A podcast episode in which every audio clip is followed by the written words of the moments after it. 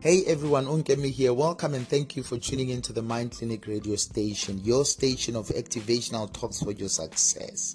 It's a beautiful day today, the 21st of May 2018. We started off a series called Eight Secrets to Swiftly Move from a Victim to a Victor. And the first secret we unveiled is mindset, where I talked about the importance of seeing yourself as a victor in order for you to become successful. And I believe that you are restored to that original identity. And uh, Zig Ziglar says, if you don't see yourself as a winner, then you cannot perform as a winner. Close quote.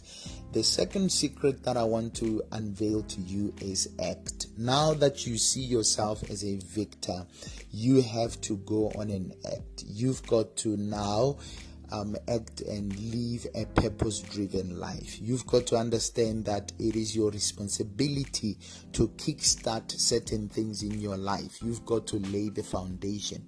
Many people are coming through to help you with whatever they can help you with. Some will pray for you, some will help you with business proposals, some will motivate you, give you money, and what have you. But if you don't stand and do your part, you will remain in one place. You've got to stand and act. Action speaks louder than words. You promised yourself that by this time you would have achieved certain things, and it's up to you to rise and act and make sure that you have achieved those things. Today is that day.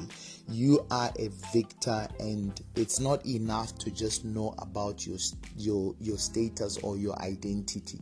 You've got to act as a victor and live a successful life. Until you move in the right direction, you will not go anywhere in life. It's up to you.